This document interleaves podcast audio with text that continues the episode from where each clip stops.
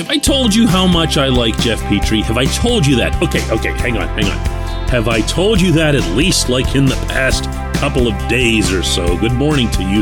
Good Friday morning. I'm Dejan Kovacevic of DK Pittsburgh Sports. This is Daily Shot of Penguins. Comes your way bright and early every weekday if you're into football and or baseball. I also offer daily shots of Steelers and Pirates where you found this. We've still got a ways to go until the third week of September, another month from now, and the Penguins congregating for training camp in Cranberry. As such, we've got exactly that long until we see how Mike Sullivan and Todd Reirden plan to utilize Petry. For anybody who doesn't know this, even though he's a right handed shot, when he was in Montreal, he was most often paired with Shea Weber. Because of that, he was obviously on the left side.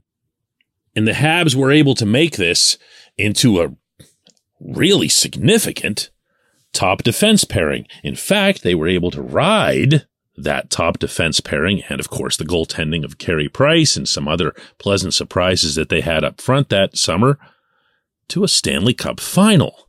I know with that roster, the same one that would be the very worst in the NHL the following season when Price wasn't available, Weber retired, and Petry made really, really clear that he wanted out.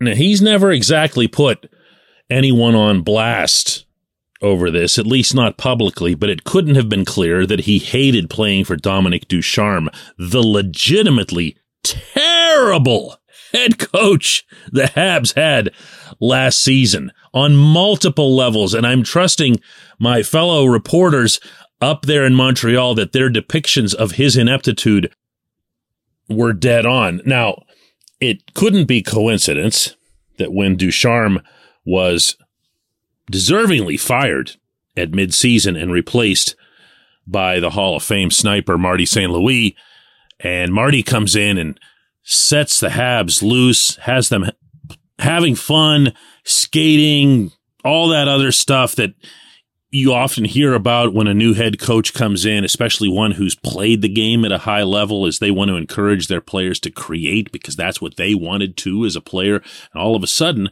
Petry went from having six measly points through the first half of the season to being almost a point a game defenseman in the second half. Even though the Habs, by and large, still stunk, he produced. And he did so for the most part, on the right side of defense. He did so without Weber. He did so without Price. He had to actually come back and play normal defense, which when Price is really on his game, you kind of don't have to. You can just wait for the rebound. And he once again looked like the Petry that was seen a couple years earlier when there were people seriously discussing him as a Norris Trophy candidate. This portion of Daily Shot of Penguins is brought to you by the good people at the Greater Pittsburgh Community Food Bank, where they're committed to providing food for all of our neighbors in need across Western Pennsylvania. They, in turn, need your help. Find out how $1 can be turned into five full meals. For those in need, visit pittsburghfoodbank.org. So, how does he fit in Pittsburgh? Well, that might be one of the more interesting things we try to pick up on on the very first day of camp. Now, Mike Sullivan doesn't like to show his lines and pairings right off the bat. In fact, more often than not, he'll take some really, really young kid and put him on a line with Sidney Crosby and Jake Guentzel, if only because he doesn't need those guys you know, going and dominating five on five, you do want to make sure that you have real practices and real scrimmages that aren't farces. So you could see defense pairings that won't matter, but I don't think so. I don't think so. I still believe that this team has one more move in it, and that move will involve a defenseman going out, whether that's Brian Dumoulin, Marcus Pettersson, who knows. But I further believe that the decision on who to pair with Letang is going to be, wow, fascinating It really will be because if it's P.O. Joseph, and he's the one I've mentioned most often in this context because P.O. and, and Tanger, for whatever reason, seemed to hit it off when they were paired up previously in training camp settings.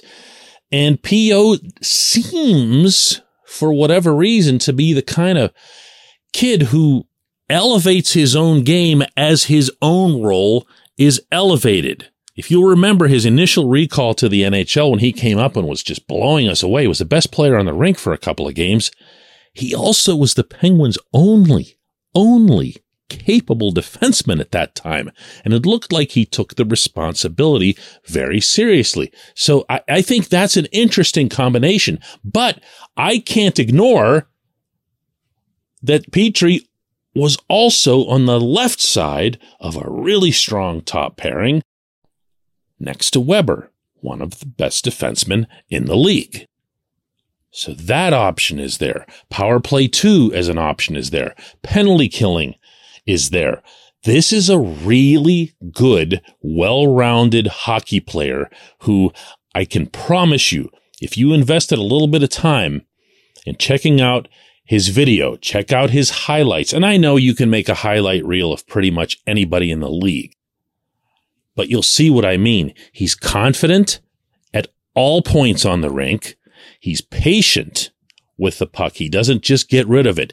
He makes better breakout passes than probably anybody on the Pittsburgh roster this past season, save maybe Letang. And I just say maybe on that one. He's really, really good at it.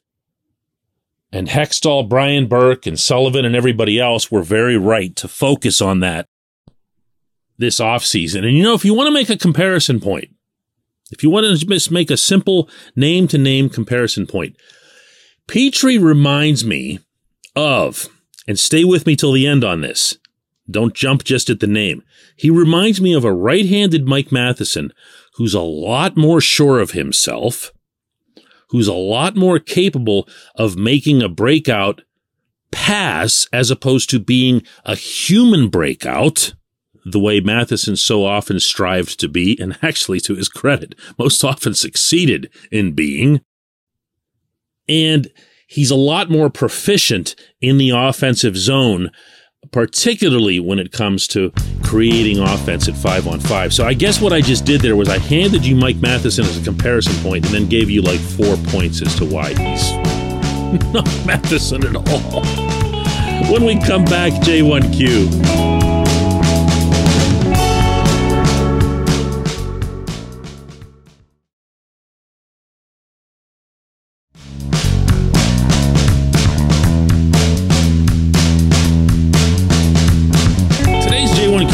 From Tom. It's really simple. Tom asks, Zach Aston Reese is still available. Thoughts? My thoughts, Tom, at this point are that you're not going to see Aston Reese back.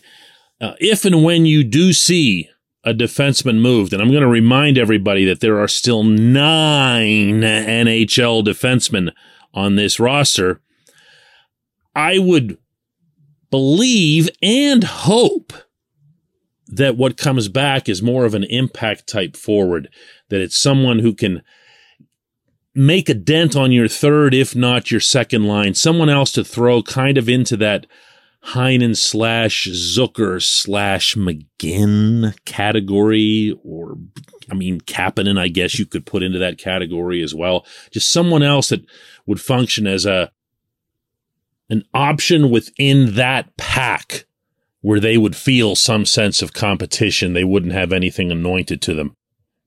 The other reason I don't think you're going to see Aston Reese come back is a player that nobody really talked about. And he's the other guy that came from Montreal in the Petry trade, and that's Ryan Poehling. This was a pretty promising scoring prospect when he was a first round pick a handful of years ago uh, that never really materialized that much, but he still had nine goals this past season for Montreal and didn't play the whole season.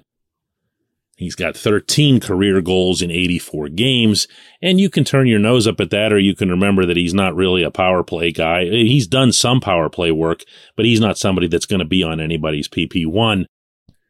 And that when he has produced points, he's done so in a way where every time you see it, you go, oh, yeah, that looked pretty natural for him. That didn't look like anything that was, you know, goofy or out of the ordinary. On top of that, he's got good size. He's not afraid to throw the body around, and he's been groomed as a bottom six type forward. If the Penguins can succeed in maximizing what he can bring to them, Uh, based not so much on their needs, but based on, I'm going to say it again, maximizing the player. It's something that I talked about earlier this week as it relates to Drew O'Connor. You don't want to tailor the player to what your team needs. You want to tailor the player to getting the most out of that player. I think Sullivan's done a pretty good job at the outset with O'Connor. That obviously needs to continue. And that if you get that out of Poehling as well, you're you're going to be setting yourself up for not only uh, a more dynamic, more dangerous, a little bit bigger, and a little bit more physical bottom six, but also one that can pop you some goals. You know, O'Connor's shown that. Poehling's shown that. And Poehling just might, for that matter, be one of those guys to refer to something else I was discussing earlier this week on the show, who blends with Teddy Blueger. Somebody who fits right in there and says, listen, I can play a two-way game. I can get on on the forecheck. You, you have my back. You support me. We'll make this work. That's, that's when you start mitigating, I think, the age issue with the Penguins. It's not about Sid getting old and deteriorating or Gino getting old and deteriorating anywhere near as much as it's about the supporting cast not having young players come up from Wilkes-Barre and make a difference, not having draft picks, not having other guys that you can insert the way Jake was in 2017 and say, whoa, look at this guy. Those guys don't exist in this system right now. They just don't.